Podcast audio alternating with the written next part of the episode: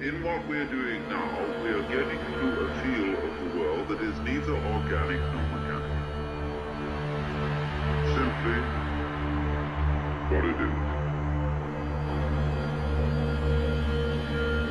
We don't know the contrast, just as we don't know the contrast voluntary involuntary. We don't know the contrast organic mechanical. Yeah. Speaking of which, go straight into it.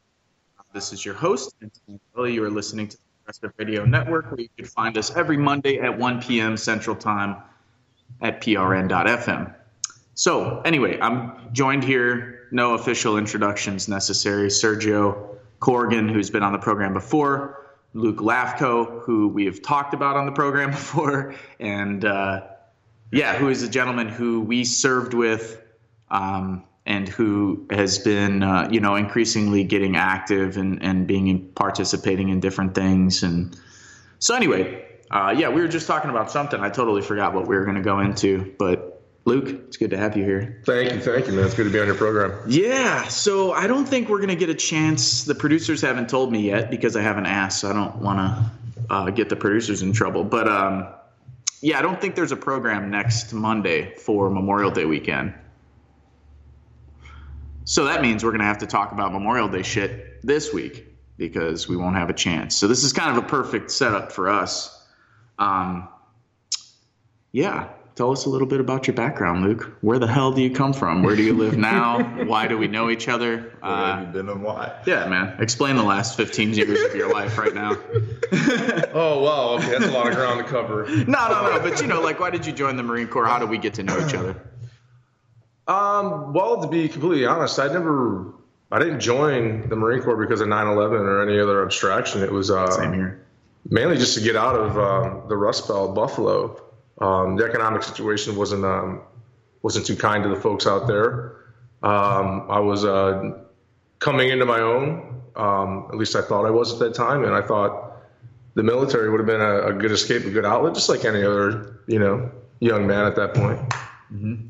So um, I joined the Marine Corps, and six months later, I run into you guys, and well, no, wait, tell me, tell me about the early part. All right, tell me about the early part. So, what, did you just walk into a recruiting office? Did you go with a buddy? Was there a buddy involved? No, no, I actually went by myself. Um, at this point, I just got released from um, um, a county facility for a misdemeanor charge and you know some other petty stuff like that. What yeah, kind of well, misdemeanor I, was- I charge? was What was definitely- going it was disorderly conduct. I had Okay. um, I had called a, a police officer an asshole, and um, that that led to a shouting match, and then um, I proceeded to make like a threatening gesture, which was me like you know kind of like at that time I was very young and. Um, So it was Well, as a really a threatening gesture. well, yeah, yeah, a little bit, a little bit. So it landed me, uh, it landed me, uh, it wasn't a case landed me of the just under three months. It wasn't. so- it wasn't a case of the police rocks at him? overextending themselves. No, no, no, no. You, well, you I really mean, deserve to be beat down, Were probably. you throwing rocks at him? No, not at all, not at all. All right, I'm sorry. But anyways, it, um, when I came home, my um, my mother uh, wasn't too happy with me. Didn't want to look me in the eyes anymore. I mean, I just went from um, you know being revered as like you know I was just I was uh, just going through a phase of my life as adolescence. I'm gonna come on my own and move on to college. And at this point, I wasn't I was in college. I just graduated high school. I was in my first year of junior college at um, Erie Community College up in New York, uh, I believe Williamsville.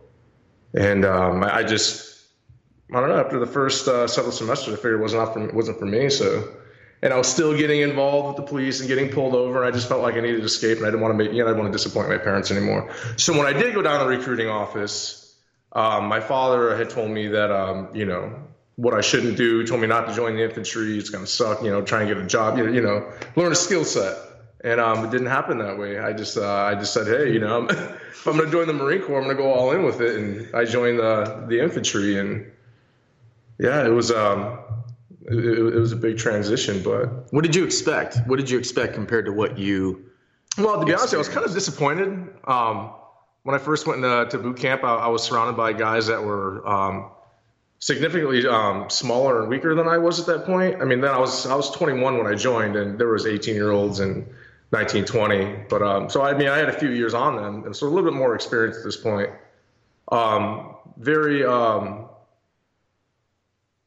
how do I explain it? Just just just weak in stature. I, I, I was I was thinking like when I envisioned boot camp, like very mm-hmm. you know very muscular men, and like you know everyone's gonna be exercising like all the time, and it was it was more mental than it was physical. I think the physical part, I think anybody could really um, can hack it, but right the mental part was just you know um, well how do I say I don't want to say weak, but um, if you were if you had thicker skin, you'd be able to um, handle that. But yeah. that, that's pretty much what it was for me, aside from you know the extra abuse you would get from you know laughing out of turn or quote unquote losing your bearing, right. or um, you know, other than that, it was wasn't really too uh, strenuous. So I, I, was disappointed with that. So when we say losing our bearing, just for those who might not be privy to military language, that is the best example I would use for that is like if you if anyone out there has ever seen um, Full Metal Jacket, you'll notice in the first part, the boot camp part.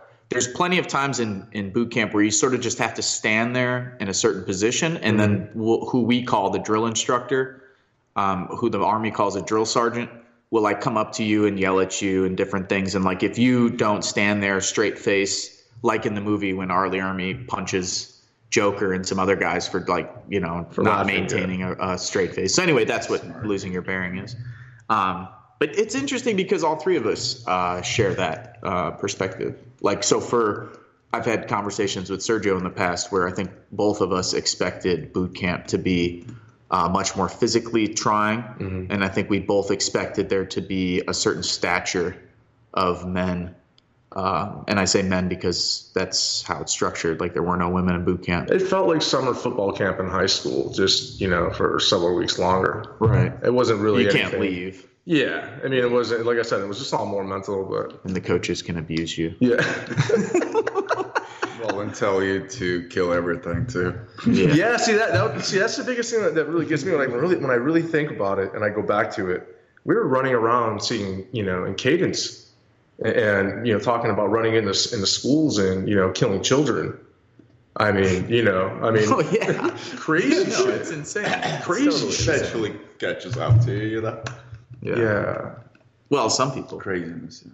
Well, everyone. It all it, it, always catches up. I think, unless you're a com- complete sociopath and those things mm-hmm. don't bother you. But yeah, I, I, agree. I think that that's like one of the worst. I mean, at that time, I mean, any young kid, they just associate that that machoism with you know what's going on and being a Marine and you know how, how the Marine Corps is revered, you know, um, throughout the country. You know, I'm, I'm sure. Yeah, exactly. Music. It's everywhere. It's ingrained. It's instilled. I mean, from the moment that you know you turn four years old and your uncle hands you a you know a sack of army guys. Right. You know. Yep. Yep. Absolutely. So you go to boot camp. You go to Parris Island or West Coast? I uh, went to the uh, West Coast, MCRD, wow. San Diego. I got lucky. Even um, all the way in in Buffalo. Yeah, yeah. It was weird because I was supposed to go to Parris Island, and then at the last minute they told me I was going to the West Coast. Um, they had a slot to fill. Well, it was actually interesting when I got done with the MEPS, the whole medical. They um, they had told me that I had six months prior to my ship out date. Um, within a week of getting cleared to the medical doctors, after I already got like my leave date, I got a phone call from my recruiter and told me that I have 20 minutes to decide there's a slot open on the following Monday. Ah, okay. And my okay. father, my father had told me, um, when, yeah, when I got the phone, I told my father, he's like, get the fuck out of here. He's like, at this point, they just, they were, they were done. Just the shit I was getting into, the shenanigans, and it was nothing too crazy, but enough to where, you know, it was causing them a significant amount of money stress. Yeah, yeah. And we didn't, you know, we, we didn't we didn't grow up with a whole lot of money. My folks didn't really start coming into their own and, you know, um, petite bourgeoisie, quote unquote, you know, um, lower middle class till you know we all graduated. All the kids graduated high school and mm. moved on. And mm. see what's interesting about my family. My sister did eight years in the Air Force.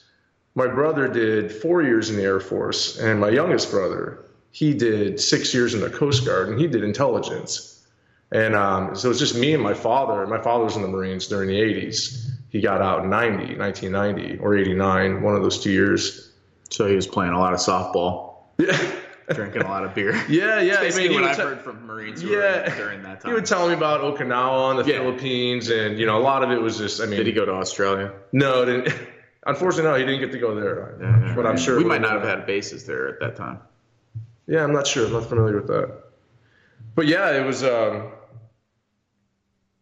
well, just the whole four years of being in the Marine Corps, and Well, let me get back to the Yeah. timeline. Okay, so you get what you graduate boot camp. What uh, year is it? Give me some time. What- is 2004. Okay, is so you, you 2004. graduate early 2004. You go to the School of Infantry at Camp Pendleton. Yeah. Um, what anything significant there? No, it was just an extended version of what we would call during boot camp of being up north, where it's a lot of uh, rifle training. Then you start doing um, um, getting the um, other light weapons, um, throwing grenades, stuff like that. Long field ops, camping, basically camping with machine guns, Mm-hmm. and doing little staged events of like attacks and stuff. You know. Boy Scouts with rocket launchers. Yeah, I mean, if I, I mean, really, in the Marine Corps, the way I like to explain it to people, it's like grade 15 with machine guns and grenades. I mean, and racism and xenophobia. and racism and xenophobia. Yeah, it's of course. and sexism and all right so we'll get to that stuff so all right which is the important stuff but for now um, okay so you go to you go to school of infantry it's spring of 2004 Yeah, yeah. the, the war is raging um, what is your fa- like what's happening at that point? Like what are you thinking? What is wh- where's your mind at? You're about to be sent to a unit. To be quite honest, I, I mean, at that point, you know, at that at that time, they were still telling us, oh, well, you can go on a um, a UDP, if I remember correctly, unit deployment program. Um, you're going to go to uh, like on a Westpac, sit on an aircraft carrier, and you know, um, hit hit stop. So in my head, I'm thinking like, oh man, I'm going to get to do what my dad did, you know, 20 years ago, 15 years ago at this point, and um, you know, unfortunately, that didn't happen. They first put me to First Battalion, Fifth Marines, and San Onofre, Camp Pendleton, and then within three days, they told me, no, you're actually going up north to one seven. But don't worry, you're still in California. It's 29 Palms. I had no idea what 29 Palms was. Ah. All I remember was getting on a bus, and everything went green to basically brown, and then it was just, you know. it was like uh, the. God, yeah, it was like God's blind spot. it's like good good weed going to bad weed yeah like yeah, after you put it was there. terrible, terrible experience. And then when I got there, me and a handful of other guys, it was like going to prison. It really was. It was like going to prison. It was like three decks of just drunk Marines. I was one. I mean, people getting hazed, Yeah, we were there. thrashed. we were the, no, no, no. But I want him to. I'm just saying I was definitely. Oh yeah, for drunk, sure, for drunk sure, Marines yeah. hanging out in the. See, but you got to us. So you got to the unit, and we were in the indoor barracks, right? No, outside barracks. We had the catwalks. we had catwalks. We had the catwalks. This is when Clark was still alive. So this is, you know, this is uh, Yeah, no, but he was still June alive when we were in the. Uh, he was still alive when we were in the 2004, June 2004. Yeah, but he was still there when we were on the inside barracks. Like we're. Yes. Yeah. Yeah. He Yes. still That yes, was like yes. three or four months you guys lived there. Oh, okay, it was short. Three or four, Yeah. like or five Sure, I months. hated they those put things. us there. Yeah, it was horrible. It was like a. See, I can't prison. remember exactly a what a it mental It was facility prison, is what yeah. it was like. They actually moved this, you know, after you guys had got out. They had actually moved this around. They shuffled us around um, up and down that hill because the, the buildings were had asbestos. The plumbing didn't work. Doors wouldn't lock. Um, Yeah, that was like the rough part of the Forty. Yeah, it- we it lived. was- yeah. We lived in like the urban decay of Exactly. the base. we were like in the, we were like in the neighborhood that nobody wanted to go. Plus, the way the base was set up at 29 Palms, it's all on a hill. So as you're walking toward the north part of the base, you, you, it it's just steeper and steeper. So it's a pain in the ass, especially in 105 degree heat with your uniform on. It sucks having to walk up there for whatever. So it just sucked being up there in general. you almost you almost think that was on purpose, you know, like where they put us because the rest of the base we either went to the golf course that was green and you know the base housing. It's like they they they, kept us. Yeah. the fact that there's a golf course out there. Is Well, you have to have us isolated. You know? Yeah. Yeah, the golf course was amazing. It was like, I mean, I'm sure if you can look look at it from the aerial, you know, image, it'd be just a green spot in the, you know, in a barren wasteland. It's like finding, um, you know, uh, a green lawn on Mars. So you, so we, all right. So you get to 29 Palms. It's the summer of 2004. We are preparing the Unit 17 to go on its second deployment to Iraq. What what are you thinking leading up to that deployment, and then sort of bring us up to the first part of that deployment? Well, at this point, we had, um, you know, we had that battalion meeting, and um, you know, what really got me is when really the, the reality had already set in. Um, when I forget who our battalion sergeant major was, but uh, he told us he's like, yeah, he's like, we're going to Iraq, and things are a little crazy, and um, you know, there's going to be Marines here that are that are going to die, and um, you know, once that sunk in, it you know, it forces a 21 year old kid to you know really really think about you know what they're doing and where they're going and the reality of the situation so that was kind of uh it was it was hard for me to figure that one out i, I think i uh I drank a lot of alcohol that evening. Uh, well, I was, I, most of us did. I mean, this is like Most ready- evenings. yeah, most evenings. Yeah, didn't matter what day it was. and You know, those days didn't exist, but it was uh, a lot of alcohol. But anyways, that's exactly what I did that night, and I think I woke up the next morning. There was like other drunk chaos that went on, so it kind of like just you know it flooded my mind out from the immediate thought. And then uh, we just got on the buses and headed over to the flight line and started our, our, our route to Iraq. But you weren't thinking anything political at this point. No, no, no. I mean, I, I, I just associate like everybody else did with Iraq, with 9/11, Saddam Hussein, terrorism. You know. Okay. So you so we get to Al Qaim. Tell me about that deployment, just in in, in general. What are you what what, what uh what were your impressions? You get we get there. Um, how long were you there? We were uh, well. The first two days we were there. The first 48 hours, we had like our, our unit had lost like five guys, I think. Mm-hmm. And then we were just still uh, you know un- unloading our sea bags from the seven tons. Mm-hmm. And they The high level guys too, captains and lieutenants. Yeah, yeah, yeah, yeah. We weren't just doing ours, and we were basically doing, you know, we were basically doing the whole the whole unit. But um, yeah, once that um, once we lost those guys, I mean, that's when I really started thinking about it again. But there was so much that you know was forced to going on. There was no there was no real downtime. Like we didn't actually really get to sleep for, oh god, I don't know, four or five days into actually getting there, and they housed us in this you know this dugout like a dust bowl. So every time he walked, it was just kicking up so much dust and soot. So I mean, just even staying, you know, clean was a was was a process. And we didn't have running water. We didn't have power at this point. You know, everybody was still drinking, you know, warm bottled water. Mhm. Still eating out of the sea rats until the whatever makeshift uh, kitchen we had was And set then they up. built the real. And then they built the, The real, real one. big kitchen. I actually went back there again in 2006 to that same base um, after my second tour, and it was. I mean, I couldn't Well, believe it. They, they flew in like That would've been a real three thousand Kuwaitis. You know, there's Ugandan Filipinos. soldiers. Oh yeah, yeah. I mean, it's just you're getting things made to order. I couldn't believe it. It was wild. Yeah. Which is insane because Yeah. of course the Iraqi people. Well, same in Al Assad. Like when we got to Al Assad, there was nothing there. Yeah. you know, there was, you know, it was it was Saddam's Air Force base and it was completely just destroyed within, you know, 13, 14 months. My return back, it was, uh, I mean, we had they had shuttle buses, internet cafes, a lot of money. thousands upon thousands of you know uh, soldiers from all across the well the United States, Canada, um, and different other parts of the country. We had um, you know the Brits were there. We had the Ugandans, if I'm uh, pronouncing that correctly. Um, yeah, it was just wild to me how we would just have to get on a shuttle bus and they would take us to different parts of this base. And the fact that you actually had to get on a bus to go to this massive chow hall. I mean, it was a chow hall that you could literally, you know, it, it wouldn't be hard for you to spend, you know, eight, nine, ten hours in there with it being air conditioned, it being, you know, 110 outside. And I mean, this thing was like, a, you know, it was amazing. But I couldn't believe that all that had, had just produced, you know, had uh, got built up in a short span of time. I mean, we were definitely, it was definitely, we were definitely there for the long haul. a lot of money. Yeah, a lot. So you so were you seeing this? Okay, so billions and billions of dollars being poured into Chow Hall. You left because of an injury. You left the deployment, that deployment. Early. Yeah, yeah. Our friend. Uh, So when did you leave at that point? I left uh, right before Christmas. I, I left at the end of uh, November. Oh, okay. Yeah. Okay. Okay. Um, so from there, they uh, shipped me to Balad, Iraq, Okay. and um, Balad was wild because they, they had they couldn't do anything with me, and I, and I, at the time we were thinking that you know um, my injury they were just going to cut around the, cut out the soft tissue and let me heal and pack me inside. Well, they had told me that my heal time would have been um, probably you know six to eight weeks. So, um, and they're also just completely swamped with mass casualties, you know, double amputees, triple amputees, you know, I mean, I mean, there was, there's From the IEDs. yeah, yeah. I mean, they they were definitely busy, and they were everywhere. Uh, what really actually surprised me about Balad Air Force Air Force Base in Iraq was that they had housed in these giant tents the wounded soldiers that were in recovery next to the wounded insurgents, and the only thing, only only thing that was separating the two was a, was a was a curtain and two Air Force MPs. So that was interesting when I think about that too. And there was a lot of you know shit talking going back and forth, you know.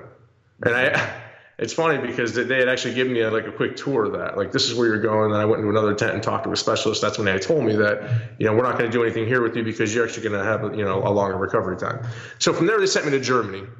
Long story short, same thing with Germany. They had said, um, you know, my recovery time was going to be too long, and they, you know, they need open beds for the casualties coming back from the battle, you know, from the battle zone. So I went to 29 Palms. At 29 Palms, got stitched up, and waited for you guys to finish the deployment, and then the chaos started all over again. So Okay, so you come home. I say home.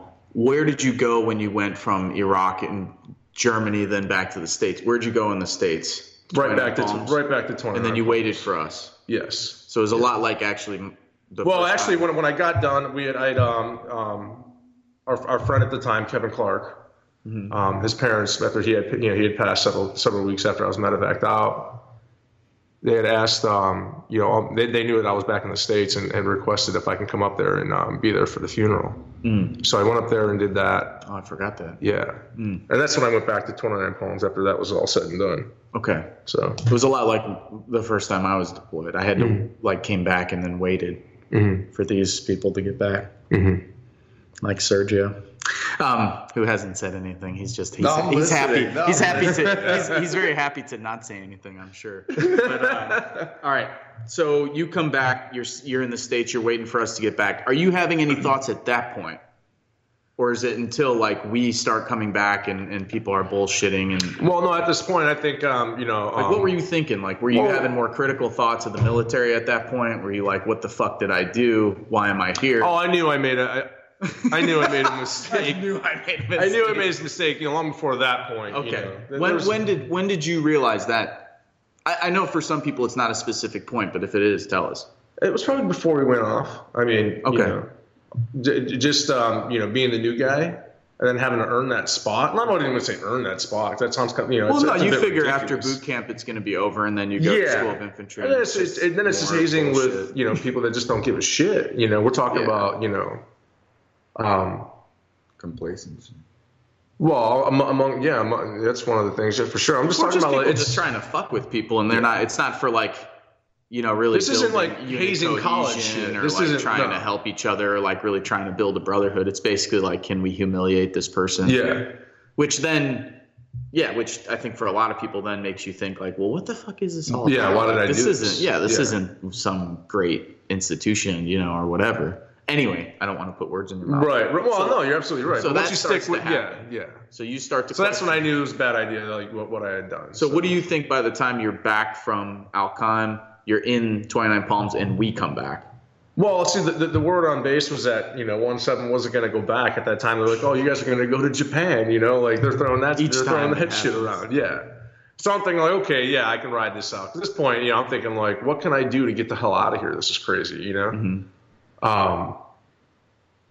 So, but, you know, what kept me there was the fact that, oh, we can, we're going to go to Japan. We're not going to Iraq anymore. You know, nobody thought the war was going to run on for, you know, 10 plus years. So, um, Well, some people didn't. yeah. yeah. No, but I mean, you know, there's Yeah. people out there who knew for sure that it was going to be a, a Yeah. long, long. I mean, I certainly didn't. I just, I never really looked at it in the context of what, what, what we were actually doing, what we were doing it for. You know, I mean, I just was just trying to survive my my daily routine being in the military.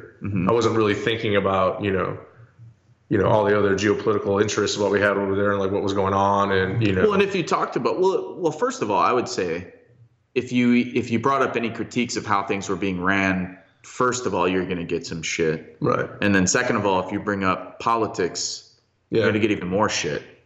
That was my experience, at least. So I mean, the, yeah. So I mean, it's not like you're you're being encouraged to do this, and in some cases, like if you are in a war zone and you bring up those critiques, like there's a chance that they could put you in a very compromising position, Yeah. which Yeah. also happened in in. Uh, Well, towards the end of my enlistment, um, when they had diagnosed me with uh, post-traumatic stress disorder, I had no idea what this was, and I had no idea I was even, you know, being diagnosed with this. Um, I had got NJP'd.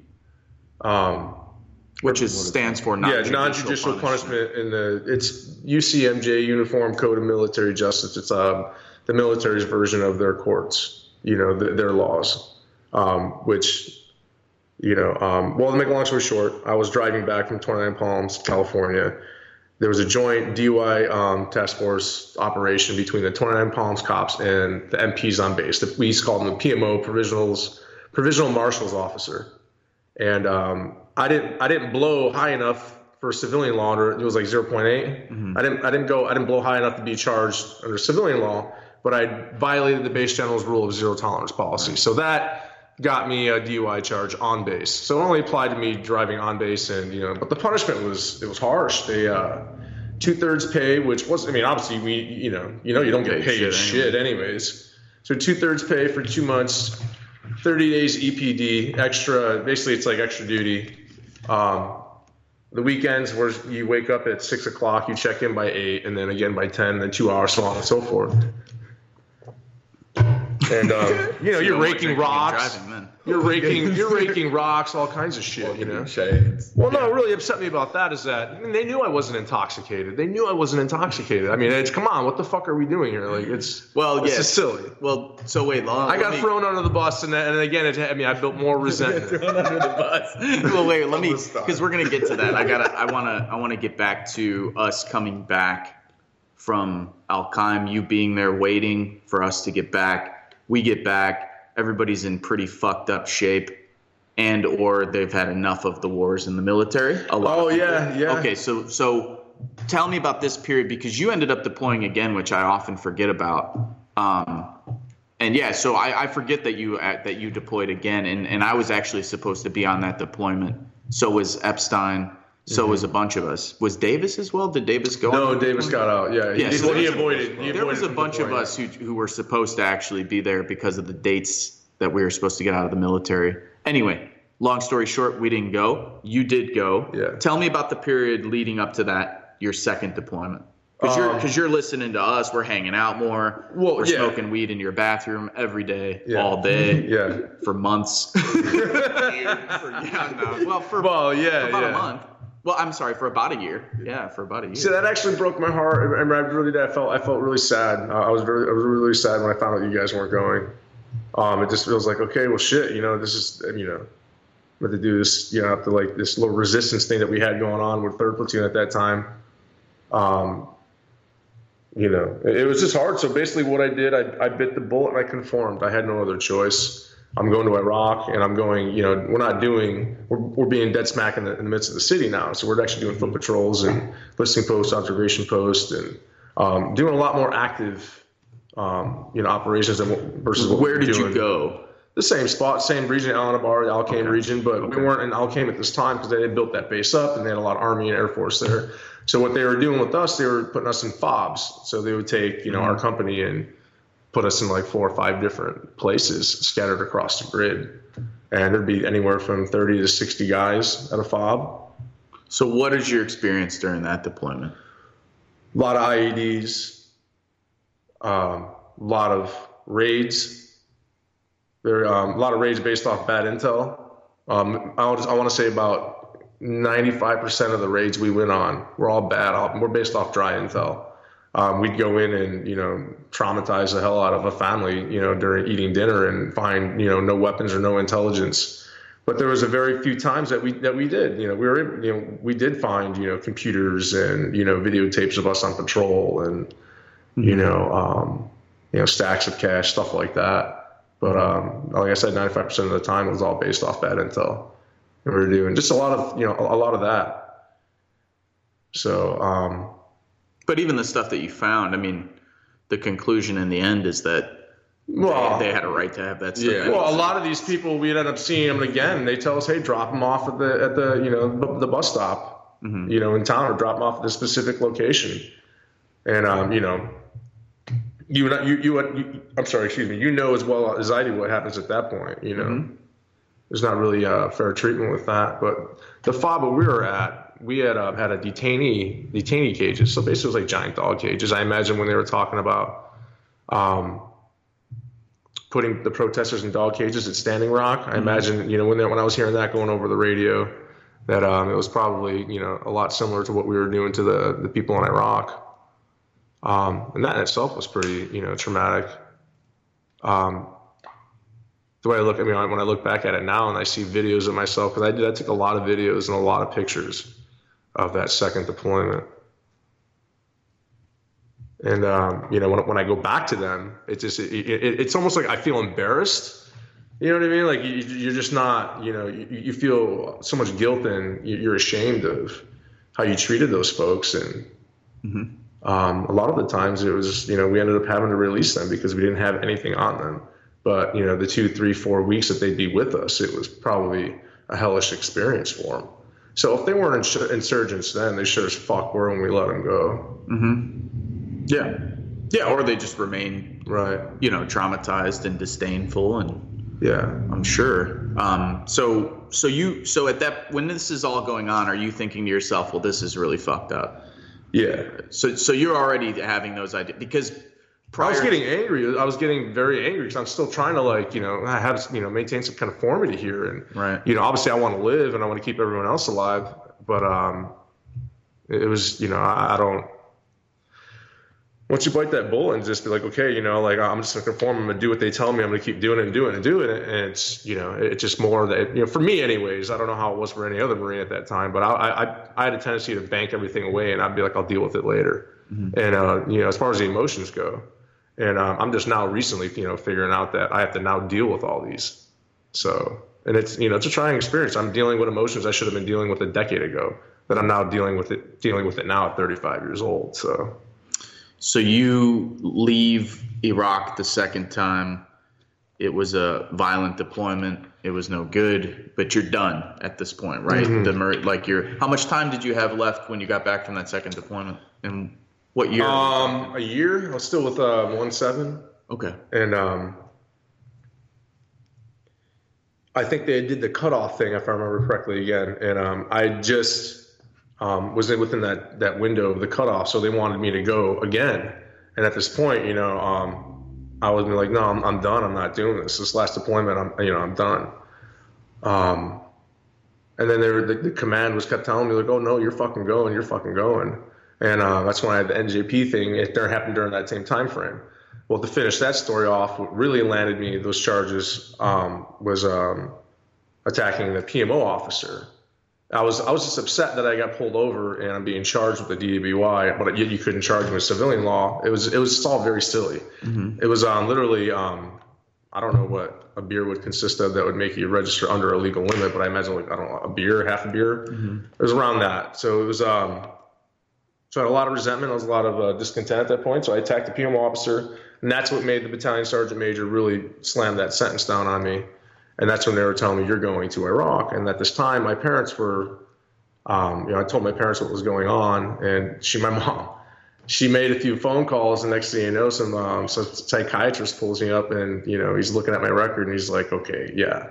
So he's talking to me and how I felt, and he's like, "Yeah, you definitely got some PTSD." And um, still, it didn't stop the command at this point. They're like, "Oh, well, you're going, you're going," and um, you know, it took a little bit more uh, persistence on my mom's part, and uh, which she did all, you know, a lot of it without you know my knowledge. And um, once the battalion sergeant, I think it was like the division um, psychiatrist had come up from Camp Pendleton to see me, and we had sat and talked. And he brought up my file, and we're looking, you know, we're going through everything. And he's talking to me, and that's when he was like, he's like, I'm making sure you're not going back to Iraq.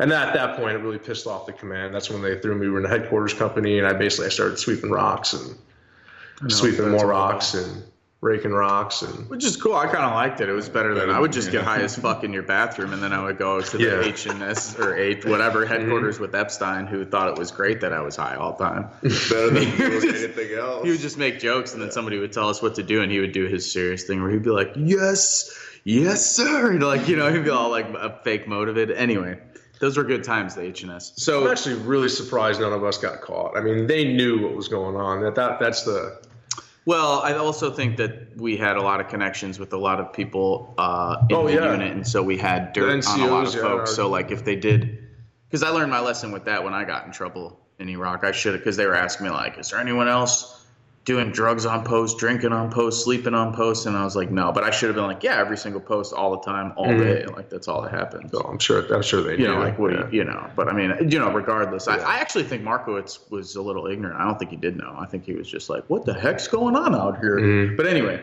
so you get out. Drugs it's the end. deal. It's the end. Drugs are a big deal. Um, they remain a big deal. And, and so you get out you, you're you're done with the Marine Corps. What is your thoughts about like when did you st- when does this start thinking?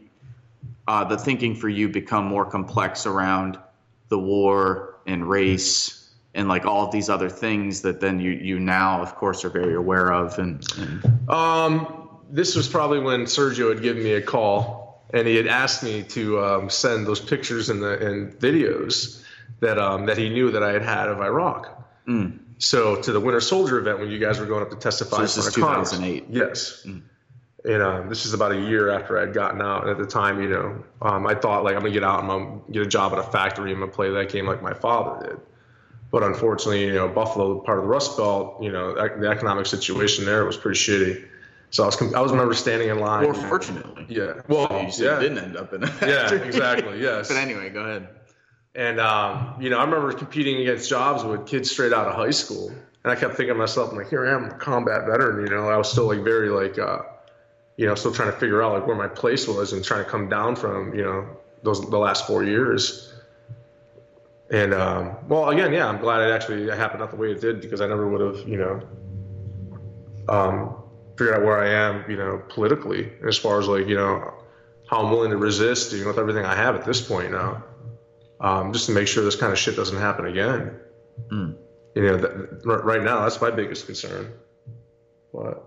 Um, go ahead. no yeah so you so you start thinking about these things sergio gives you a call then sergio comes to live with you for a little while No, when Sergio gave me the call is when I was. That's when I really started. Um, you know, when I saw you guys testify in front of Congress, I'm like, oh shit! I'm like, what the hell's what are these cats getting into? I loved you guys. You know what I mean? Like, you know, we're all very tight. We're all very close. So I'm like, what are they into now? And I just, you know, I started seeing around. I'm like, okay, you know. Then you know, we started calling each other and having conversations, and you know, going to visit. And then Sergio, you know, not too not too long after that, 2010, 2011 11, 12, three years later, yeah, after that, um, and he would come to Sergio would come see me up in New York, and you know, uh, we'd hang out and talk, and, and he'd tell me what he's getting into, and told me about his trip in India and what was going on with you, and then you know, we started going and having um, the reunions. So that's when I actually started, uh, you know, understanding what was going on with you two, and um, I kind of found myself um, agreeing with most of it, and uh, well, a lot of it for sure, and um, realized that it's uh, it was it was time to start paying attention. So. So you, the 2012, 2013, we don't have to go mo- anymore by the timeline like we're where we're at now. Right. Um, yeah, like what are you thinking right now? I mean, we've talked about a lot of stuff in the in the recent months. I think for a lot of people, maybe um, maybe not so much my friends on the left, who I think can be quite cynical about this, but I do think that there's a lot of people who really are coming into their like their own in terms of their politics and, and their and their worldview. And I think a lot of this does have to do with the fact that we have this uh, insane person uh, running the most powerful military empire that's ever uh, been ever existed in the world and the and the richest nation that's ever existed in the world. And so, in the context of all of that stuff, you know, what what do you what do you just think about what the hell's going on right now? Well, I mean, obviously with the election of Donald Trump, or I'm sorry, the general election, and um, you know Donald Trump, you know, taking the the presidency, if that wasn't more of a wake up call, you know, at least for me, anyways, um, I don't know what else would have, you know, I don't know, got the gears rolling. I, I really don't even know what to say about that. I mean, we got people like, um, yeah, I don't know if it's going on. I don't know, I don't know how true it is, but they're talking about um, Dwayne Johnson, The Rock, and Tom Hanks running in 2020. Um, fuck. At this point, it's um, I have to question that. I mean, Fuck, is, it is never ends. These people are crazy, though. I mean, what the so 2020? That's the last shit we need to be talking about. yeah. Is 2020.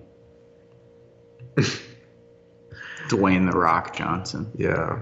He's gonna give a cold. Oh, oh no, not a Stone Cold Stunner. He's gonna give The the. people's elbow. yeah, Sergio knows the people's elbow.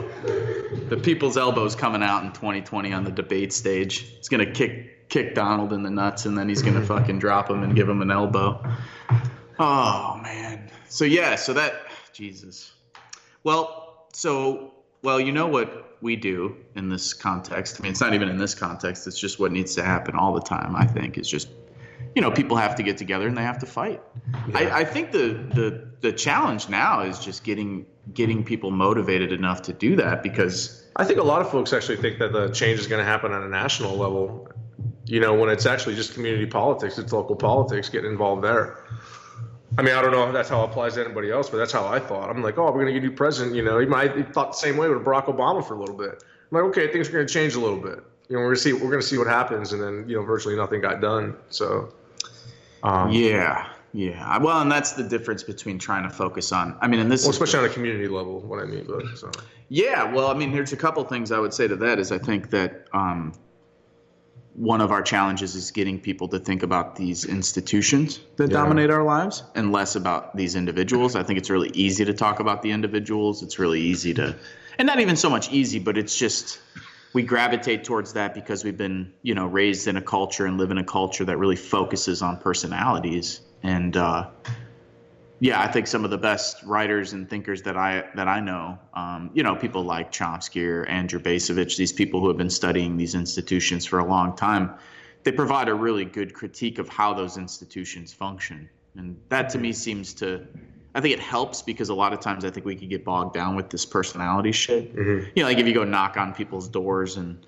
That's why I don't like knocking on people's doors for election campaigns because you're you're endorsing an individual, you know, and you're not endorsing like an idea or a concept or a movement or a project.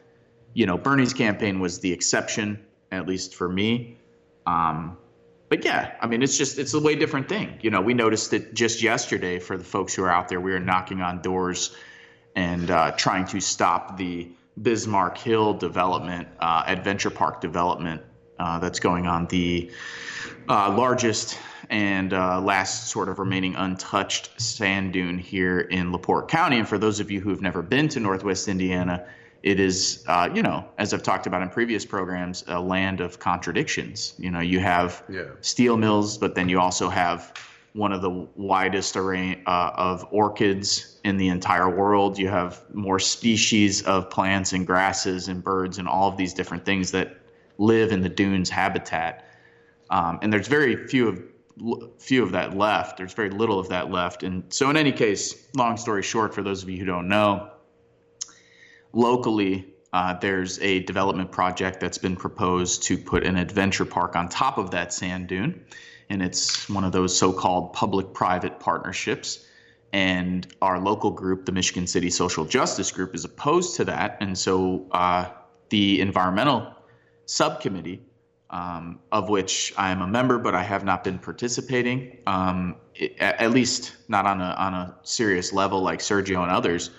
But they've really you know, put together a nice campaign to try and stop this project dead in its tracks. And yesterday we were knocking on people's doors and talking to them about different things, and it was it's very interesting to me how people react to these different issues. You know, like we're like, hey, the dune and the ecology is being destroyed, and this private corporation is taking over a public the public commons, and and they're like looking at me like who gives a fuck and then i'm like and there's gonna be crazy traffic and people are like yep fuck that like no that was no my way. easy go-to selling point. they're like no or- they're like no way are we gonna deal with that traffic yeah so i, I don't kept know saying, hey, how would you like bulldozers parked in front of your house?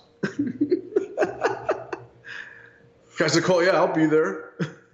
Yeah. Yeah, there were some people though. I have to give people more credit. There were some people mm-hmm. who were like, "Yeah, I don't want the dune fucked up," and there were other people, the, in you know, which is what I had assumed when we were here. Mm-hmm. You know, like that class of people, I I figured were like, you know, going to be like, "Oh no, not the dune." Yeah. The public-private thing and like the jobs. That I could tell, like people, I tried it out with a few people in the jobs thing. They're just kind of like, yeah, whatever. I'm like, oh, it's short-term jobs, and that's not what we need. And you know, minimum wage, no it was benefits. a little surprising that yeah, a lot of the folks in the neighborhood didn't even know what was going, what was being proposed. Yeah, well, So- how would you know? But go ahead, Sergio, because you know. Yeah, and this is where I think the mistrust issue comes in. I think that was a lot of um, what I've heard yesterday, at least from only six people that occupied those houses. But um, yeah, it was m- mostly mistrust, and that's why I was also reinforcing the fact of uh, transparency. mistrust with the. Yeah, with the with the officials in the park and the board, especially the board. Um, for the fact that they don't really. Well, one gentleman was actually showing me who lives on uh, Center Street, mm-hmm. who was showing me the fence, and there used to be a playground, and there's still the the concrete is basically falling apart. And he said that they've been trying to get him to fix it for like many years. You know, they haven't even touched that. However, they're willing to spend over a million dollars to prepare something for a private entity to come in and basically basically privatize. It's yeah. a lease. It's privatization. Which you know, is, it's a handover. It's a neoliberal, you know, well, that's how they get over policies, the public to private partnerships. That's yeah. how they. It, it's a feel good way of you know robbing you. Yeah, and they, you know, we we tested those policies overseas, like in Chile, other countries in Asia, Africa, and now we're bringing, you know, and then those tactics, those those are already advanced methods basically brought back here and now they're practiced here you know. Mm-hmm. and it's it's important just for people to inform people of that and also talk to people about those things and kind of uh, that it, you can take it and make it into the a global context. And that's what we should be doing with all of these issues. This is what i try and do with folk for folks with uh, the military.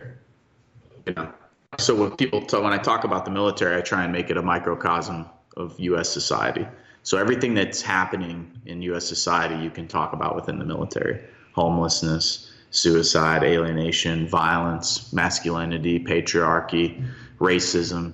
You know, and and, and how all of these things disproportionately affect uh, black and brown and women veterans more than it does us. Uh, and so, yeah, that's something that I think is important. Uh, you know, for people to be able to do that because they think of these small issues and they don't know that it's neoliberalism or that it is mm-hmm. going on in different continents and who pushes those things and why and all of that. So it's super important. Yeah, I mean, I think that's the long term challenge for us is to get people to think about it on that level. But I mean, what did you think about the whole thing? What do you think about this whole thing that we're that we're doing, Luke? Because we are, I mean, you know, I have to also talk about on today's program. I don't have the flyer in front of me, which is no big deal. I could pull it up on the yeah. Facebook. But yeah, I mean, I do want to talk about the redefining Memorial Day event. We've got about 13 minutes left in the program, so um, give me just some of your sense of like what you think now that you you know uh, are getting involved with different things and, and well i didn't actually why is it why is it that you feel compelled to do that? Like what what is it oh I'm, I'm, I'm happy to be here. I'm happy to be here. Because it's i mean it's obviously it's a great learning experience. I mean i've never canvassed a neighborhood. I mean i've done community outreach but it didn't involve me knocking on you know random doors and asking people how they felt about a certain you know issue. And for me it was just a little surprising again to know that you know, um, a lot of them didn't actually understand what was, you know, realize what was going on. So obviously it afforded me the opportunity to go over the notes and explain to him what was, explain to these people what was really going on across the street. Um, well, and through really I mean, no fault of their that, own, yeah, too. No, yeah, I just want to throw that in there, and through no fault of their own in many cases, because some of these folks actually called the mayor's office and asked what was going on and they were told that it wasn't you know they were, they were told it's no big deal. We're just doing some restoration projects. No big deal. Mm-hmm. so yeah. Anyway i just want to throw that out there. No yeah of course. Um. but that's also symbolic. See that's the other thing. We see this is a great way also to like talk to people about how government is simply not responsive and transparent on all levels. So you can talk to people and be like oh well that's funny. You know like we didn't know this locally but look at also what's happening on the federal level, or look what's happening at the state level.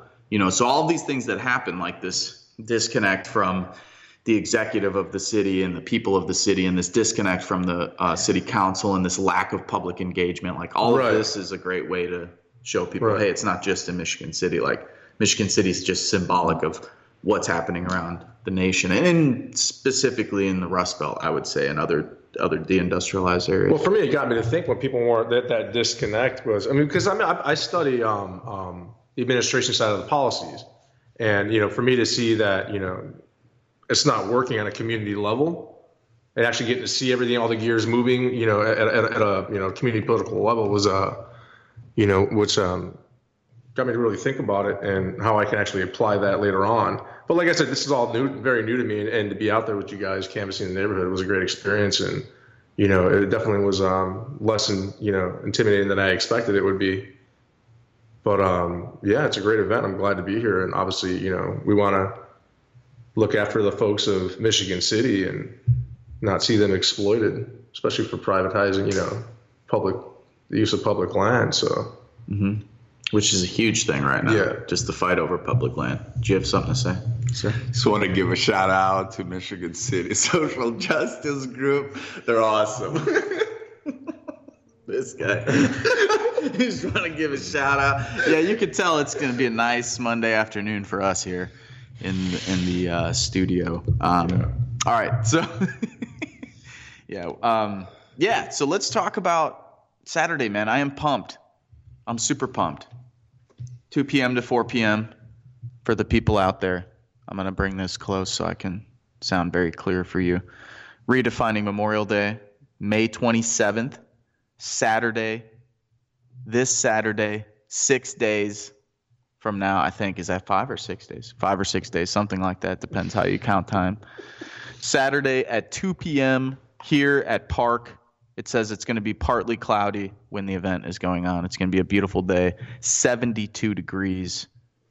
1713 Franklin Street. Check it out. You know the name Politics, Art, Roots Culture, P.A.R.C., 1713 Franklin Street, Michigan City, Indiana, 46360. We have an awesome lineup of speakers. Get here early because we are expecting it to be very crowded. We are also having an after party at 4 p.m. Uh, directions and information will be provided when you get to the venue. Um, we have a great lineup of speakers.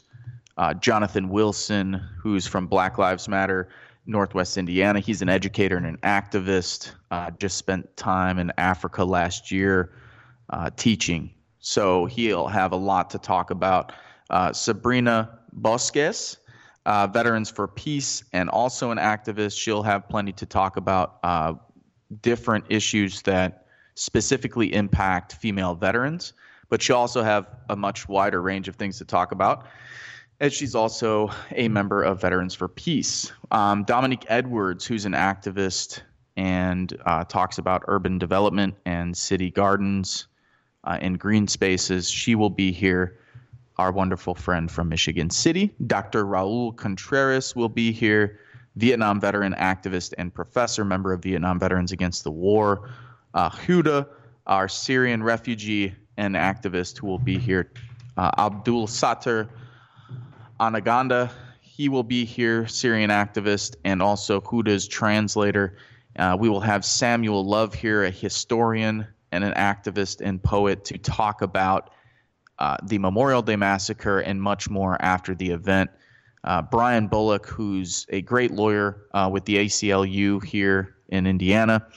He's also the president of the National Lawyers Guild here in Indiana. He's an activist and a writer. He will be here to talk. And also Dr. Patricia Hicks, who's a professor of African American Studies and an activist from Gary, Indiana, who teaches at Indiana University Northwest. So I don't need to read the official spiel. We've got about five minutes left in the program. Luke is making uh, noises that he should not be making right now in the background, but that's a, that's okay. I'm glad that that everything's just echoing like crazy off the walls. But yeah, no, it's awesome. Anyway, so Sorry, this guy, yeah, Jesus. Um, we got like five minutes left. All right, so I'm going to set this back down. Talk, Sergio. What are your ideas about this event, and what do you hope to accomplish? And for those of you who are out there who are listening to this and thinking about coming, the other thing I want to stress is, even though we have a long list of speakers there, it's going to be very brief. You know, I mean, people are going to keep their uh, comments to probably around five minutes to ten minutes, and then afterwards, you know, we're going to have a Q and A, and that's going to be, I think, where the most interesting dialogue takes place and we want people to have serious questions uh, for these uh, many speakers, and, and, because these are people that I tremendously respect in the region, and they have a lot of information that I think they can share. Sergio. Well, uh, oh man, it's been it's been really uh, exciting and also crazy, you know, just in general, uh, getting ready for this stuff and trying to get this place together. And obviously, thanks to everybody who's been helping us out, um, kind of putting pieces of clay into this uh, sculpting uh, the space. And so, well, I'm really excited. I really, I just, I, I would really love to see, and this is exactly what's going to happen, is just people coming together from within the region, mm-hmm. uh, from different backgrounds and uh, different communities, uh, and you know, meeting each other and you know, trying to create connections and work together. It's like uh, like Jordan and Alexi, who yesterday who came from South Bend, amazing, you know, great guys, you know, mm-hmm. um, and so now you know now we have now we have two awesome um, activists and organizers who we can you know work together on same issues because we're I mean our communities are being affected by the same issues um, different communities, different issues, but well, as you mentioned, uh, globally, exactly, not just across the region, exactly. but globally, and that's how we want people. As the old saying goes, I don't know if I really buy into this. Maybe I shouldn't quote it, but anyway, it's like think globally, act locally. I think we should think locally, globally, regionally, and act on all three as well. But I mean, I think it's a good saying, just to get people to think. Yeah, you need people thinking in an international perspective and that's what we hope to do, but also tie it into very real things. You know, Brian Bullock made a good point to me um, the last time that we spoke, and he was like, you know, sometimes it's easier to oppose uh, imperialism and Donald Trump and talk all this shit about these senators who you're never going to meet, never going to see, probably never going to seriously challenge.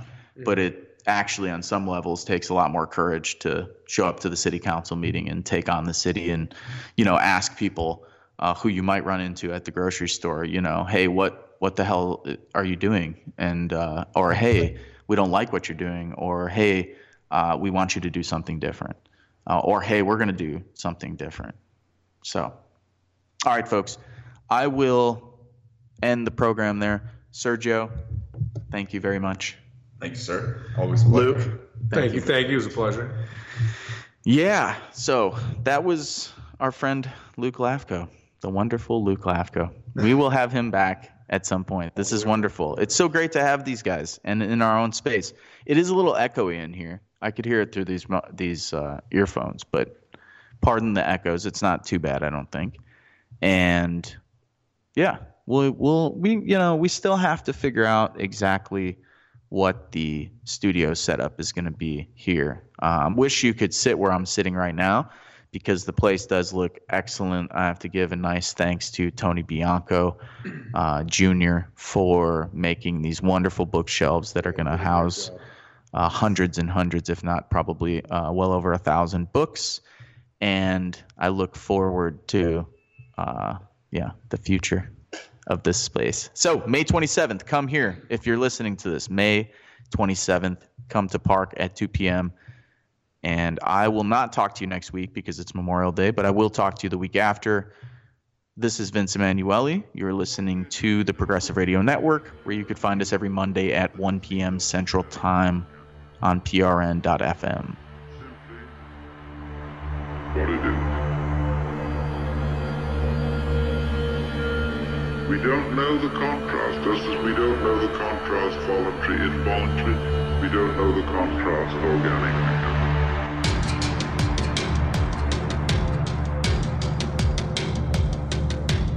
Organic. Organic.